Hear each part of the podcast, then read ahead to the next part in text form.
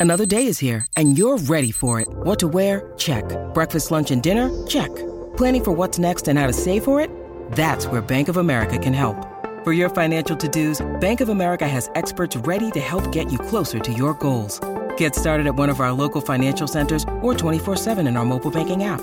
Find a location near you at bankofamerica.com slash talk to us. What would you like the power to do?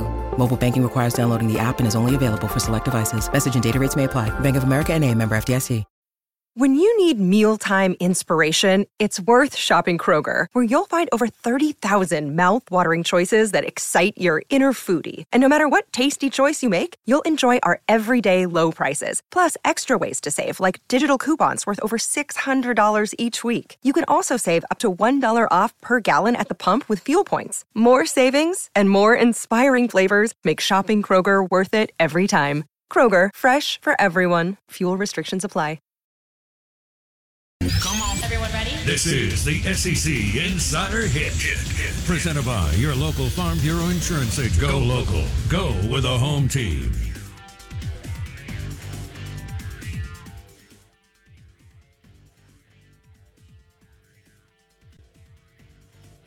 weekend as Mississippi State wins on the road, Michigan wins on the road, South Carolina wins on the road, among other crazy, crazy games.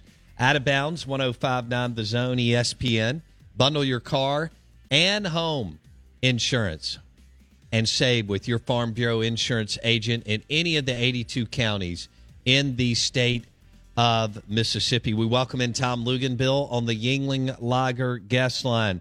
Uh, Tom Luginbill, you played Power Five football at the quarterback position. You coached it, and you've been doing this deal for for 20 years in recruiting and uh, on the field and in the booth. Uh, how surprised were you that Lane Kiffin burned two timeouts uh, to get his uh, two point conversion play in at the end of the game? stunned.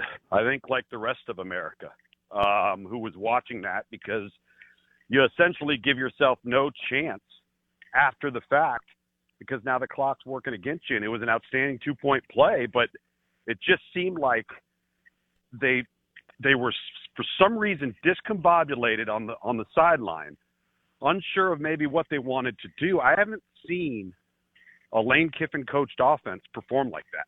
I haven't seen them not be ready or not have an idea of exactly, all right, we're here, we're here, we're doing this, we're doing that, boom, boom, boom. It was almost like they weren't ready for the moment. It was very, very strange. And wouldn't you, couldn't we argue that everybody on the sideline should have known that that's what they were going to do as soon as Will Rogers fumbled if they scored? Yeah, several minutes so. before then.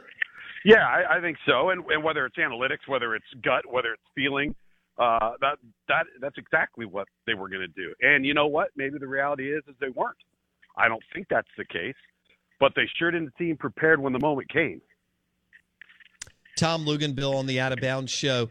Um, all right, I know you were sitting there thinking Mike Leach committed to the run in the second half, and Woody Marks and Dillon Johnson chewed up a bunch of yards and they didn't really have. Will Rogers struggled throughout the night. Tom, okay, Yeah. I mean he was never comfortable in the pocket. He ran into pressure. He had three turnovers, and was lucky one of them wasn't a scoop and score.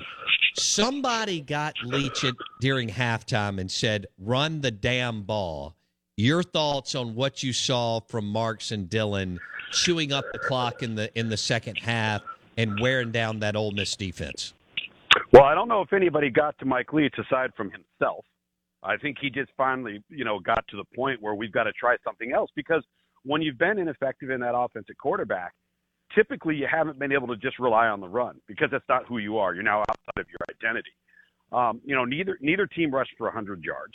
Um, neither team was overly consistent in that, and we talked about that last week. How important it was for Ole Miss's run game to be to be what we've seen it become and it was a mere shell of itself. So for Mississippi State to be able to line up and say, "Hey, we've got to have a counter to to Will Rogers. He's not on his game right now."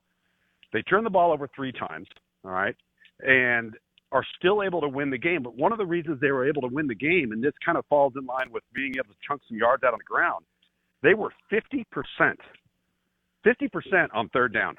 And that was really the difference in the ball game was extending drives. True. And also something else that they did on the defensive side. So so Ole Miss is an explosive play machine.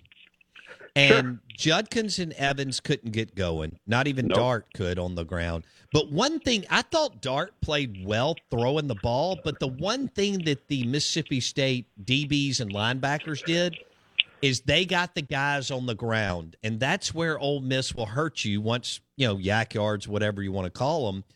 And I was impressed with what the state linebackers and DBs did, not allowing that to happen, Luke's. It, it's such a lost start. I mean, I, I feel like on our broadcast we talk about it every week. You know, offensive football has become such a space game, and I don't just mean vertically, but horizontally, because you you get put in such a bind on defense, and now you're expected to come up, tackle, limit the five yard gain from turning into an 80 yard touchdown. Well, how are you actually supposed to do that consistently and be good at it when the entire week leading up to the game, it's all about player safety, protecting the health of your players, limiting contact in practice. I mean, everybody asks, well, boy, they're a horrible tackling team. Well, yeah, so is everybody else because you're not practicing it like you did in the old days, right? So for Mississippi State to come out, to your point, play well in space, break down and tackle, limit the yards after the catch, and really make Ole Miss earn it. That's that. I, I thought it was impressive because I see it across the landscape of college football each and every week. Tackling is just it. It's just not what it used to be, but there's a reason for that. You can't really fault these teams because they're so into player safety and the protection of the player and limiting contacts and collisions during the week that you can't expect them to go out there at 100 miles an hour on, for three and a half hours on a Saturday and be a really good tackling team. So Mississippi State, I thought, overcame in that regard. Tom Luginbill, national college football analyst with ESPN, recapping rivalry weekend. Uh, Mike Leach needed that one. He had lost two. Yeah. And in this state, you really can't lose three in a row. He was coming back, but he would have been under an enormous amount of pressure in 2023. What did you make of the distractions? And I didn't think Lane handled anything well the last I don't know, 10 to 14 days, Tom? Yeah, I, you know, I always think those guys are put into a tough position. You know, what do you say? What can you say? Um, the moment you you give it any credence or you give a rumor any credibility, now there's there's no way of, of working around it. I thought he did a nice job though, uh, pushing back on on the reporter that tweeted that you know he was already gone. He'd be accepting the the Auburn job by Friday or whatever it was the language was in the tweet, and he pushed back and then pushing back and stating that, and then having it be real was important for him.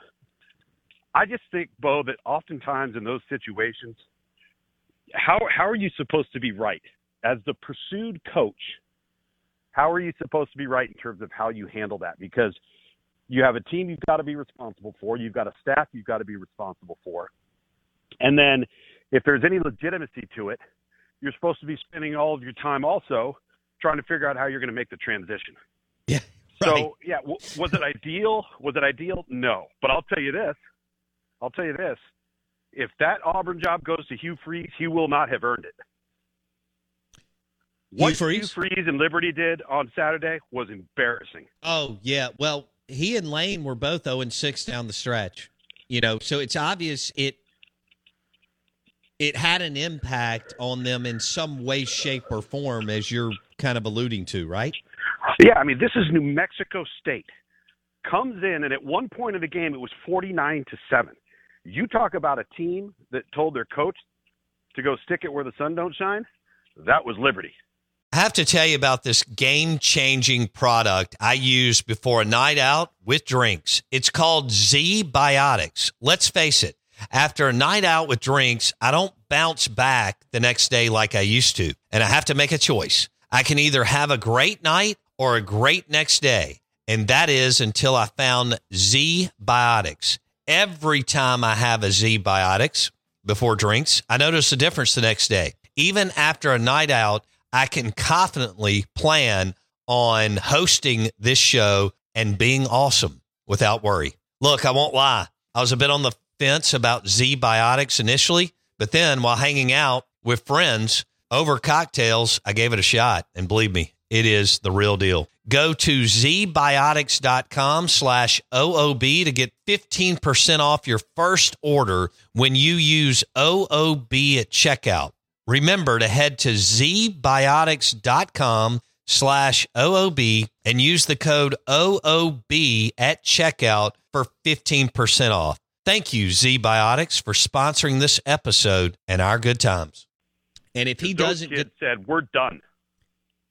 and if he doesn't get the job, which this whole thing is Oh. who knows what's going to happen here. Um, look, they'll take him back just like Ole Miss is some I don't know, a lot of their fan base is ticked that if he wins, he'll win them back and if he does well in the portal and blah blah blah. But Sure. um, you know, Ole Miss fans, there was a lot of Lane to Auburn fatigue just in two weeks here. Of course there was. Yeah, and, and again, proximity to the schools, same conference, same division. You know, that's uh, it's not an enjoyable journey. And uh, again, it, it's a credit to the job he's done at Ole Miss. He's re-energized the fan base. They've become competitive on the field. Uh, they did a great job in the transfer portal, so you can see where where the attention came from. The thing that I think is interesting between Lane Kiffin and Hugh Freeze is oftentimes when jobs are coming up, we're you know we're hearing about Lane Kiffin, right? When a job opening has been out there the last couple of years, is anybody going and pursuing Hugh Freeze? Did Nebraska pursue Hugh Freeze? Did Wisconsin pursue Hugh No. Freeze? No. All right. I, I, mean, don't I don't think so. I don't think did Georgia did. Tech? No. No. I mean, it's so I don't know. That kind of makes you wonder a little bit. Yeah, and good lord, as good a coach as he is and recruiter, He's a really good coach and good recruiter, And and, he's good with kids. Like kids he's love really playing for him. Yep, no doubt. Here's what jumped out at me: Demario Davis sat right beside me in this studio, All Pro linebacker for the Saints, Uh-huh. and I asked him, you know, best coach you ever played for, and he said Hugh Freeze. yeah. and yet he can't get out of people's DMs and so on and and just be quiet and and you know lay low and maybe he gets the Auburn job. I don't know what John Cohen and the Auburn president are going to do, but he may have you know social media'd himself out of this thing, Tom. And you know how Yeah. bad he wants back into Power Five. Plus, you could win big at Auburn. I know it. I know it. And and again, um, the product he put on the field, particularly this last weekend, is bad optics. Mm. Really bad optics. Okay. I want to go to um, it, when you look at South Carolina, and I don't know what happened. You you played quarterback at Georgia Tech, you coached it. Spencer Rattler did not look good, okay? For the whole year. For the whole year. And so you tell me, Tom Luginbill, because you watched the tape and all this stuff, what in the hell happened the last three weeks that is so much different for South Carolina for him to look like a totally different player and for them to beat Tennessee and Clemson? Well, it's really the last two weeks because if you remember prior to the Tennessee game, they got beat 38 to 6 by Florida, who then went on to lose to Vanderbilt in Florida State. So somehow I don't I I got to be honest with you though, I don't know what the answer is. I bet you if you ask Shane Beamer, he's not quite sure what the answer is. They wanted their offensive coordinator Marcus Satterfield fired 2 weeks ago. Now all of a sudden, they look like the offense that they were hoping they would have with him. Now, I'm not one of those guys, and I've said this to you. I said it during the offseason. I, I'm not a big Spencer Rattler fan when it comes to consistency of performance, leadership, and being that guy that's the Pied Piper. I think he's extremely gifted. I also think he's extremely streaky, which he has been all year long. He's an up and down player. Um, I just think I got to be honest with you. I, I think part of it is they ran into two opponents on back-to-back weekends that showed absolutely zero respect for them, That that's And- true. and they went out. They went out with their backs against the wall, everything to gain, nothing to lose, and just threw it all out there. And and maybe, to be honest with you, maybe they told because I think this is where Spencer Rattler actually is really good. This old Spencer Rattler, go out there and rip it. Act like you're a little kid playing in the playground. Go out there and and turn it loose. And maybe he's been playing in a very tight, uh, very I'm afraid to make a mistake type of mentality that's hindered his ability to just kind of truly unleash it. But the last two weeks, that's exactly what they did on offense. Just unleash the ball. And, and listen, was it perfect on on Saturday? No, but I mean that team was down fourteen to nothing. I was about to say. Yeah. I mean, I thought Clemson was ready to run that. You know what? Clemson literally checked out on that second touchdown. They big time. They thought we've got this game. We've won seven in a row. We're done. And man, they thought South Carolina would fold. They did. And there's something about what Beamer brings to the. T- I mean, I thought it was a iffy at best, questionable at best, higher. Um, and but there is something to them playing for him and the whole thing. All right, what about Clemson and, and DJ Uiagalelei and the fact that Dabo is promoted from within, and that's fine, but when you're where you are at Clemson, don't you need to look around and get the best available? And they're sticking this with DJ a couple years in. You know, where is this trending and where is this headed at Clemson? Well, I, I think from from the the internal staff hires, I, there is, and I can see it from Dabo's perspective. He he loves the continuity. He loves the consistency, and if he's got a guy that's been a great worker, been within the program, has some talent as a teacher and a coach, and there's an opportunity to elevate that player, he likes the comfort of not shaking things up unnecessarily. Does that mean you're going to make the right move every time? No, but he's made the right moves with other guys in that regard. I mean, you had Chad Morris and Brent Venables. Aside from those two, everybody else has come from within. And this has kind of been the first time we've seen a bit of a hiccup, particularly on offense, with new leadership coaching the quarterback and, and, and running the offense. But at the same time, this is also the first time that we've seen a Clemson offense not have a Tee Higgins, not have an Amari Rodgers, not have a Sammy Watkins, you know, not have a healthy Justin Ross or a Martavis Bryant or a Mike Williams. All right. Right now, they have Antonio Williams, who's a true freshman. He's the best skill guy on their entire team. That's problematic. On top of it, I think where Dabo has gone wrong in all of this, and I know how loyal he is to his kids, but you can only take that thing so far in defense of DJ before his performance makes you look like a fool. Because I know there's plenty of blame to go around, but they are a shell of themselves of what they've been in the past at quarterback. He just, he's not good enough. I mean, if we're going to just call it what it is, um, he's he's just good enough if you have quality players, which they do. But if you had elite players around him, I'm curious to know if he's one of those guys that could take advantage of that and elevate the rest of the team. Like I look at J.J. McCarthy on at, at Michigan wow. the other day. Okay, so look at Michigan in comparison to Clemson. Michigan has been a we're going to line up, we're going to run the ball down your throat, we're going to have a short underneath controlled passing game. As a result, they were one of the worst teams in college football in terms of explosive plays and yards per pass attempt. They were not a, a team in the passing game in the red area. They went to Ohio State without their best player in Blake Corum, and J.J. McCarthy delivered big time, right? Do you believe? How about them throwing DJ the ball do down the field? Yeah, no, I don't. I don't. To answer your question, Yeah. Uh, eh, and, and I want to go there too. Uh, Tom Luginbill, national college football analyst with ESPN, joining us on the Yuengling Lager guest line. Um, how about Michigan going to Ohio State and winning? And what you just said, I, I haven't in, in the modern era, which means they never did it because Bo Schembechler was three yards in cloud of dust. In the modern era, I've never seen them push the ball down the field like they did Saturday. Now, I've read this article, like I'm sure you have, uh, Tom Luginbill, on, on Biff Poggi, who evidently is this remarkable uh, football dude who Harbaugh hired before the 2021 season, and he was able to get them streamlined and make everybody better. And now he's going to Charlotte, and maybe there's some of it there. How surprised were you that Michigan threw the ball deep and pushed the ball down the field against Ohio State? Not surprised at all, given the way that Ohio State chose to play them. All right. So Ohio State chose to just line up everybody at the line of scrimmage. All right. Essentially being cover zero with no defensive safety help or cover one with a single high safety. And they acted like we have to stuff the run and force J.J. McCarthy to beat us through the air. But they were taking that approach as if Blake Corum was in the game.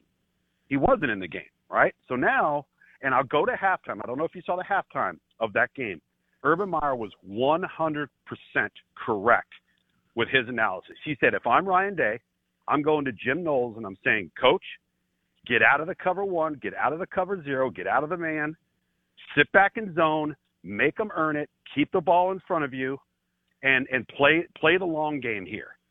Jim Knowles did not do that, and if you noticed, there were one-on-one opportunities, and so Michigan said, "Well, if you're going to give us those, we're going to take them, and we're going to count on our skill to beat you." And then if you look at late in the game, when you play with that deep type of defensive approach, you break the first line of defense, it's over. And look at Donovan Edwards on the two runs that he had. Once he's got through his crease, there's no safety help. There's nobody on the back end because everybody's up at the line of scrimmage. And they, it just seemed like Ohio State was so stubborn with their defensive approach and then credit Michigan okay, if that's how you're going to play us, here you go, JJ. Here's your opportunity to prove everybody wrong. Let's go. What a win for Harbaugh and the program oh, to go over there, man. Good grief. Um, A&M at LSU. Uh, how, what do you chalk that up to? Is still first year and they're going to do that? I mean, LSU still had so much to play for and they no show in yeah. college. Is it was it what you just referenced with with Clemson, South Carolina, and and Tennessee, South Carolina? They didn't have any respect for A and M. Probably. I mean, and again, we're dealing with 18 to 22 year old kids here, and we've seen it happen all throughout the season. We've seen this on just about every weekend of a team going out and being lackadaisical, looking like, hey, we're just going to put our pants on. We'll we'll beat this team. They've they, they've just been terrible the entire year. And then the other team again has nothing to lose, everything to gain, and lays it all out on the line. And I I think the other thing too, this isn't professional football. You're not just going to flip a switch. If you're not ready to play, you don't just get you know three quarters into the first quarter and say, oh, okay, well we're going to start playing now. That's not how it works. Not unless you have remarkable upperclassmen leadership. I just don't think it works that way. Okay. Um, out of bounds, ESPN 1059, the zone. Playoff, real quick. Uh, we got a couple of minutes. What do you see playing out this weekend? Who do you think it'll be once it all shakes out, Tom? Well, I think that um, obviously SC has to avenge that loss versus Utah. If they do, they're in. Um, TCU, I think, could still have an opportunity if they lost a close game to still be in potentially, but I, I, I would worry about them because then you would potentially have an Ohio State team out, and the committee will probably like. Um, and so, hold on, real quick. Would you yeah. take uh, Ohio State over a two-loss Bama team who who lost by whisker on the road to LSU and Tennessee, and Ohio State lost at home? Where are you on that, Luke's? I am more so when you when you look at that one. Obviously, head to head makes uh, a difference. Common opponents, where you lost to, what was that team like when you lost to them, so on and so forth. But I would say that Alabama's created a lot of their own issues and I would probably lean towards Ohio State just a little bit because oh, Alabama's in the position they were in where they didn't just get beat toe to toe. They go up to Tennessee, they got beat on the road. Okay, well they committed 18 penalties. They turned the ball over. Like that's the one thing that even though they're a really good football team, if you told me push your chips to the table, if Alabama got in the playoff, do you think TCU could beat them? No, I don't. No. Do you think SC could beat them? Probably not. Do you think um, a Michigan would beat them. I don't know. Maybe not. All right. But I don't like how they got to this point, and it's been uncharacteristic of them as a team. And um, but I will say this: the schedule for Ohio State has been very poor. Outside of the Notre Dame game, yeah. All right. The the, the conference has been down. The the West Division is, is is terrible. All right, and Penn State can't play well in big games. I mean, that's the bottom line. Uh, all right, we got sixty seconds. Um, it, it, Brohm Brohm is in the Big Ten championship game. We expect Michigan to win, but you'll never know. Uh, Brohm to all. I mean, it, it, I don't think Auburn's going to circle back to Kiffin. It looks like Kiffin's at Ole Miss, and they Yeah. figured out the workaround on the eight-year contract through the private foundation. And this Hugh Freeze and and the sexual harassment stuff. This doesn't look. It's not a good look. Um, if they if they land on Brohm, what are your thoughts, Brohm to Auburn, Purdue's head coach? Uh, that would actually surprise me a little bit. Um, I, I don't want to say that kind of has a Bryan Harsin feel to it, but Oh. you know, Bryan Harsin's won a lot more football games than Jeff Brohm has, Okay. and that didn't work. You know, I think Auburn's in a bit of a pickle here. I, I think there's there's a certain degree of the Auburn folks that are so desperate to hire Hugh Freeze because he's beaten Nick Saban, Right. Right. All right. and, and Alabama's living rent free in their head. They are. Tom Luginbill on the Out of Bounds show. Thanks, Luke's. Take care, guys. That was fun. Um, Tom Luginbill joined us on the Yuengling Lager guest line as we went over the Golden Egg game and we talked a little Clemson, Michigan, Ohio State, and LSU just absolutely laid an egg in College Station. And now they're loving Jimbo again. Steve Robertson at 930.